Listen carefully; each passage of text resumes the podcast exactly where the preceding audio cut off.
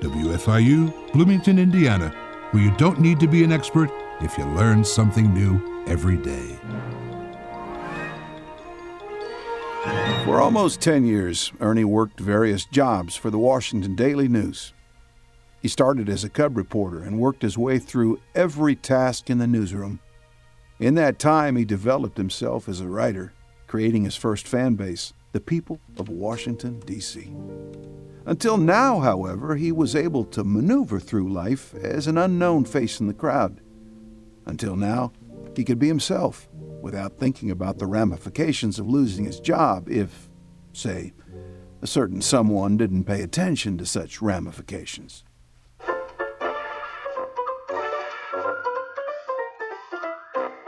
Hello, this is Ernie Pyle, the Hoosier Vagabond. And with me right here is that girl who rides with me. Ha!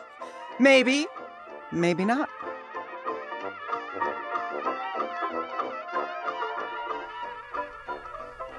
Welcome to the Ernie Pyle Experiment, Episode 8 Have You Been Away?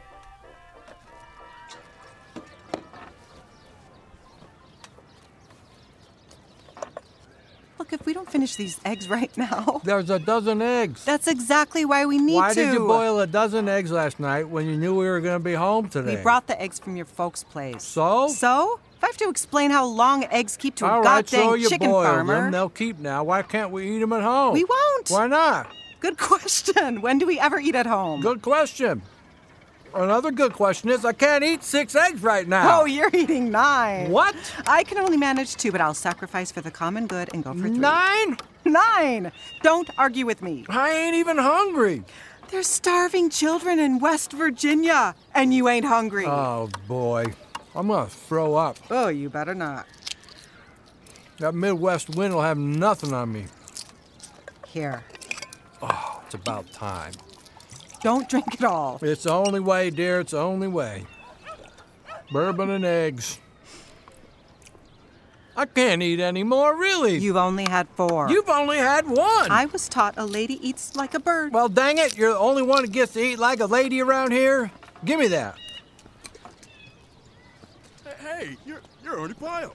Oh, no. Ernie Pyle, remember me? Boy. No, I sent a poem in to the paper to publish, and you never did. you don't say. Name's Brian Keenan.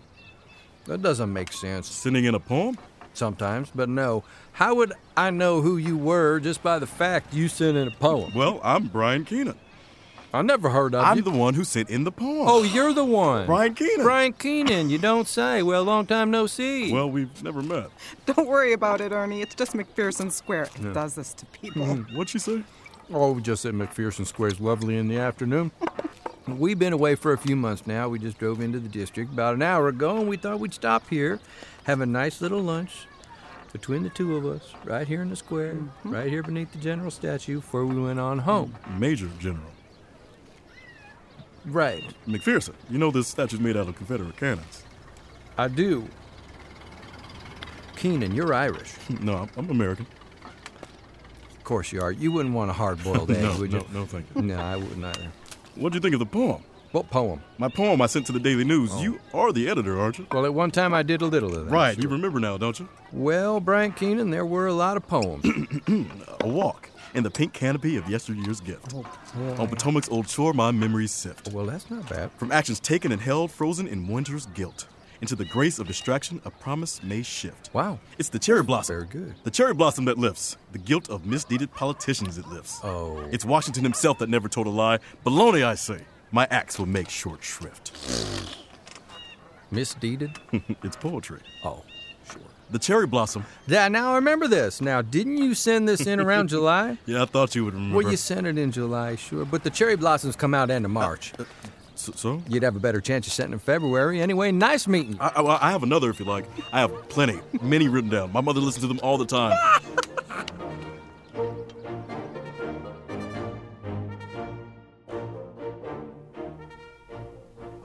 And so it goes that when one of the crowd takes notice of a familiar face, it doesn't take long for everyone else around to notice as well. Ernie wanted to make himself scarce, and so, with a made up excuse, he left Jerry under the statue with boyfriend Jim and the eggs and the bourbon.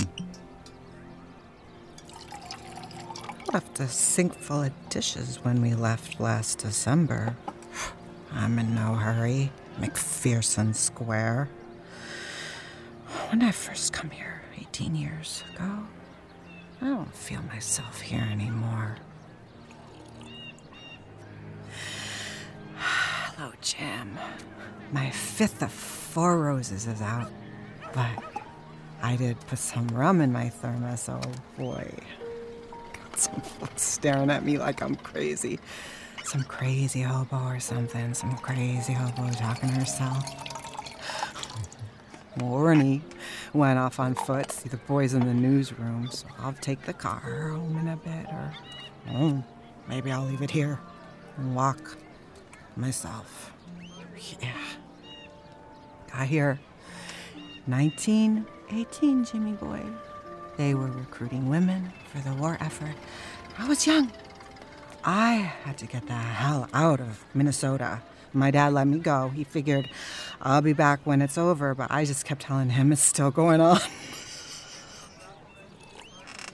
Jimmy, they had me doing office work, typing, and running around, and Ernie came a few years later after that. He can write. He can write better than you, Jim. I thought he was funny. We met. and That was it. And We were always playing with words, and we still do when he feels like it. No, I'm not, not tell anyone. I'm gonna find my own thing to do. I have to consider anybody's ideas. I'm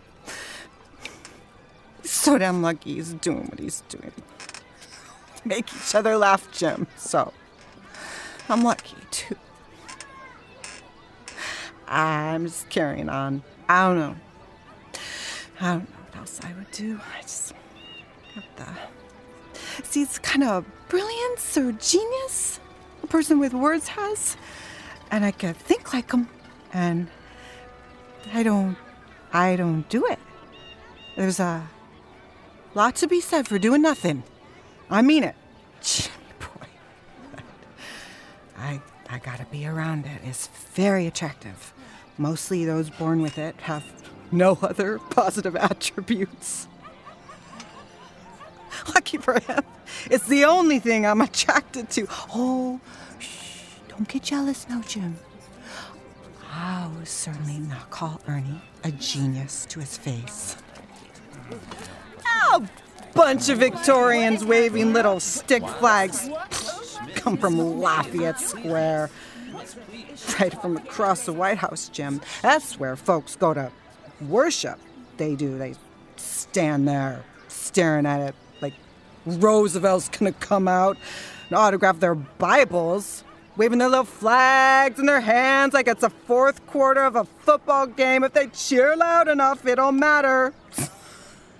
Don't Oh, go there. I did once when I first got here. I shouldn't probably be too snobby about it. Most of them probably first timers too, and they're getting caught up. It just gets my goat, and they start genuflecting. So I'm fine here, McPherson Square, where nothing means anything. Yeah. What are you looking at? What's that, man? I said, Evening, friend. Are you drinking in public? What? You a judge? You can't sleep here. This isn't a Hooverville. You can't talk to the bonus army like that. Bonus Army? Yeah, I'm waiting on my check. They said they'd be here with it today. Bonus Army was sent home two years ago. Damn. And you're a woman. Just because I'm wearing a dress? I'm getting the police. You go ahead. Hey, You Come over here. Police, civilized Police! Victorian. Come over here, police. monkey! Probably just came from Lafayette. Holy jeez, we gotta get back on the road, Jim. The Victorians are taking over the city! I ain't showing a bottle for crap's sake!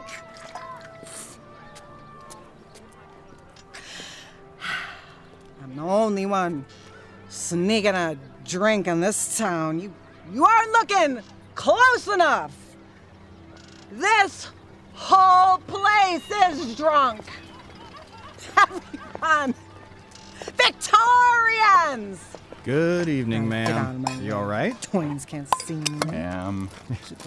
ma'am. Feeling all right, ma'am? Ma'am. What? Good evening, ma'am.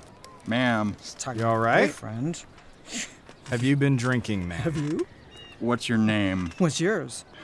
Are you a resident of Washington? Sometimes. I'm sorry, Jim. Do you have any Have you identification? been drinking, ma'am? Play Victorians. Here. What's her name? pile. Pyle? Pile. As in, ma'am. Do you know Ernie Pyle? Who doesn't? Are you the missus? Okay. Ah, well, how about that? How about what? Uh, you're the girl who rides with him? We know Ernie. yeah, who doesn't? I already said that. No, I mean Oh, it. so do I, you knucklehead. He knows everybody in this town. Uh, no, no. We, we were at your place a couple years back. Brought our wives real honor. Everyone knows the pile party. big The honor. Yeah. old Pyle speakeasy. You were in the kitchen the whole time. You never got introduced. I, I, I don't think. I, I can't remember. I couldn't remember the neither. entire next day either. Mrs. Pyle, have you been drinking? We've had a complaint. You're gonna haul everybody in for drinking in this town. You need to start on the hill. Well, Oh, that's his i- i- maybe, if you were at home or indoors, it wouldn't matter so Be much. anywhere I want. Mrs. Pyle, they said you were ranting, talking to yourself. Talking to myself, Well, who were you talking to when we walked up? my boyfriend. Boyfriend? Mrs. Pyle. Where's Mr. Pyle? I have no idea. Where's your boyfriend then? Right here. Where's yours? What the hell is that? Don't Record your goddamn voice. I don't have time to sit here giving you knuckleheads a science lesson. I'm not taking questions at this time. Well, I'll be. What'll they think up next? So you were just sitting here talking into I this? was. Hmm. You want a drink? Ah. Say, Mike, I have an idea. Hmm.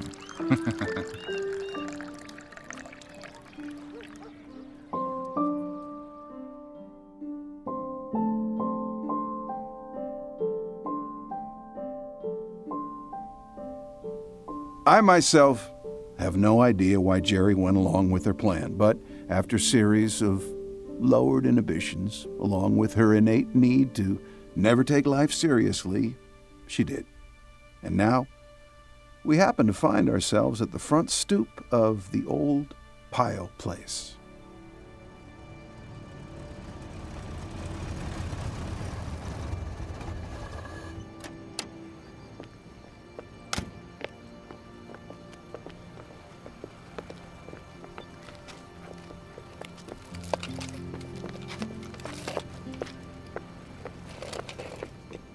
You ready? Hide it a little more. Where?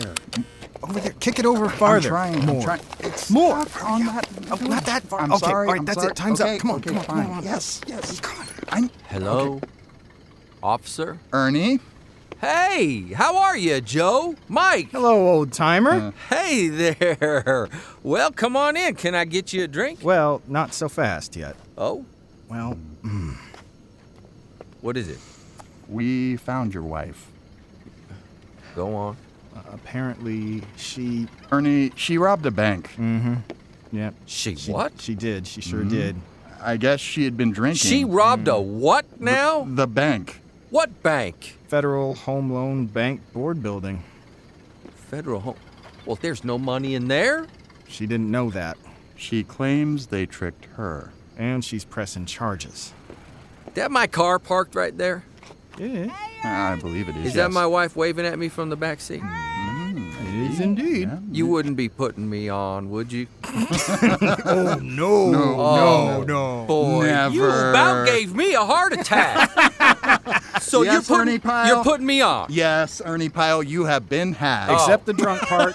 we aren't lying about that. No, no, we are not lying about Oh. that. She is drunk for sure. She was drinking under the statue in McPherson Square, hassling and scaring people. That part So- is also true. We were walking a beat, so we loaded her in your car and drove her here.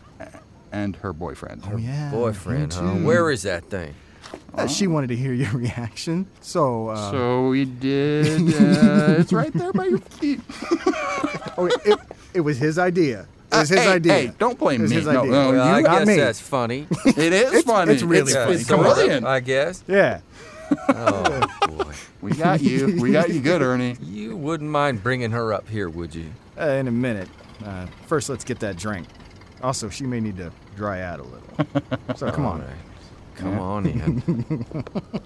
oh, I tell you.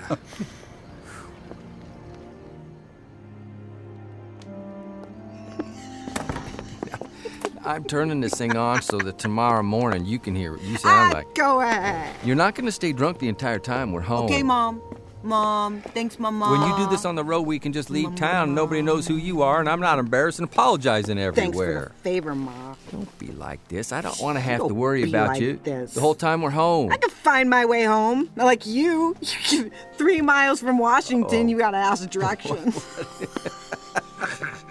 Well, they changed the roads on I me. didn't didn't- change anything. it's from Maryfield, Virginia. It's right there, for crap's sake. Three miles out of way. Please don't stay drunk while we're here. Okay. We have a lot of friends to see, a lot of folks on the business side of things. And Okay. I said well, we'll be back on the road in a week, and you can drink then. It'll be better. It'll be fun. I'll match you drink for drink. You can't match your socks and underwear. I am serious, to girl. mom, ma, mother, ma, ma, ma. Don't start making Make me you- mad. I'll make you. Now, dog, damn it. I'll make you a drink. Yeah, okay, that's a good idea. Go ahead.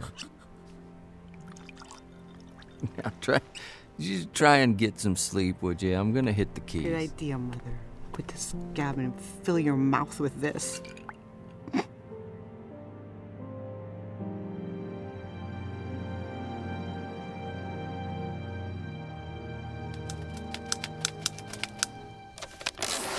You want to hear this? Hmm. All right. 6,000 miles behind us, and the white glow in the night of the Capitol Dome ahead. 6,000 miles of Canada and the United States without getting lost by as much as a block. And here, within eight miles of the White House, we went through a place called Merrifield, Virginia, which we had never heard of before. I heard of it. It was daytime. Please don't interrupt me. You can't stomp all over. I know. Go on. Start over. Eight miles of the White House. Fairfield, Virginia, which I've never heard of before, and had to stop and ask the way. It was in the soft, warm spring of 1923 that I first saw Washington.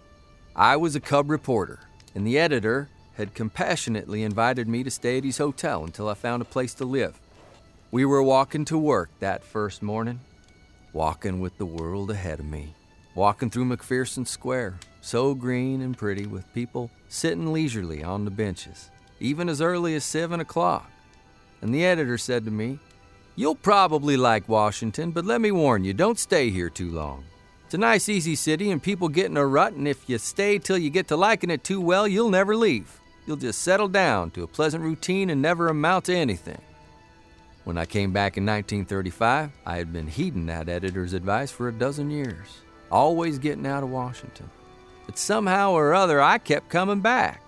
Maybe it was the city that pulled me back, or maybe it was some stubborn part of me that didn't want to amount to anything. Anyway, here I was again. I've often wondered how Washington achieved the appearance and the niceties of a small town while retaining the best features of the big city. Anyone who sends in the correct answer plus $10 in gold can have my expired season pass to the American League ball games. My only guess is Washington, on the edge of the real South, naturally has some of the South's delightful slothfulness. A good big percentage of the population came here from somewhere else, many of them from small towns. Physically, Washington is broad and smooth. Its parks are big and numerous, its streets are wide, and its buildings low. And the result is spaciousness. Many of its people live in apartment houses, hence, the city doesn't spread all over the eastern seaboard. A good part of its population is in comfortable circumstances, so that the pinched look and the anxious stare and the go to hurry, hurry, hurry seldom settles on the citizens of Washington. The whole thing summed up makes for easy living. When a fella's been shooting around the country and then goes back to Washington and walks down the street, all the people he knows stop and shake hands and say, How was the trip? So you say fine and you chat for a minute or two. One fella stopped me on the street and said, I'm the man whose poem you wouldn't publish last winter. I started to square off, make what little defense I could, but he said he just wanted to say hello, and he didn't suppose he ever would get it published anywhere. So, you see, when I sit at home in the evening reading in the original Greek and thinking about my friends and what a diversified lot they are, I feel very proud of them. I'm proud of myself, too, for knowing them. Of course, I just dismissed all of those who stop and say, Have you been away? Or Where are you working now? Or who want to talk about what they've been doing. I like how you just end it like that. Oh, do you now? You have to find a rhythm. If you don't read it right, it feels like it peters out. Yeah. Well, there's a right way and a wrong way to read everything, I suppose. That a political statement? no. But rhythm, yeah, you gotta have that. I hear it. Well, I'm glad one of my readers gets me. What? Oh, nothing. I mean, thanks.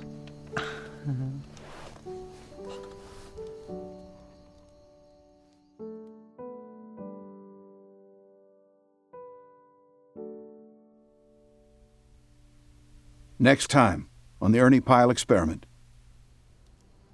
It's four in the morning. We're home in Washington, and the, the phone rang an hour ago with some very bad news. A pilot is missing. One night my phone rang, and a hurried voice said, What do you know about Howard? So, come now. What do we know? Just that at some point yesterday, Howard took off from Wyoming, headed for Salt Lake City. He never made it. That's it? Mm, that's all I know yet. Hmm. No evidence of a crash, fire, No, anything? I'm sorry, I haven't heard. Missing. And that is aviation at its worst. Sudden news of death is like a knockout blow. It hurts and bewilders, and then it gradually diminishes, but missing. That is a torture screw. Hello, Ernie. Hi, everybody. Listen, my influence on the aviation world in this town has shifted. It's a longer climb to the top to get to the bottom of things anymore. Well, it's worth sitting at home by yourself waiting for word. At least we can feel like it used to be when your phone was the first to get the news. Have you called the White House? Back next week with more stories from the Ernie Pyle experiment. I'm Dan V. Prescott, reminding you that the good road never ends if you can only stay on it. The Ernie Pyle Experiment was created by Michael Brainerd with a little help from the great Ernie Pyle. Episode 8 Have You Been Away? Jerry Pyle was played by Greta Lind. Ernie Pyle, Michael Brainerd. Bryant Keenan, Denarian Brown. Victorian Man, Owen Johnson. Policeman Number 1, Russell McGee. Policeman Number 2, Nicholas Crone. Dan V. Prescott, Tim Grimm. Carry On and On, Peter Spellos. Executive producer at WFIU, John Bailey. Sound director, script editor, and co executive producer, Russell McGee. Writer, director, and co executive producer, Michael Brainerd. Sound design, Jesse Brewer. Composer, Ryan Chase. Music assistant, Francis Crishone. Foley artists, Brian Barnes and Nicholas Crone. Production assistants, Brian Barnes, Chancellor Edmiston, Jason Fruits, and Nicholas Crone.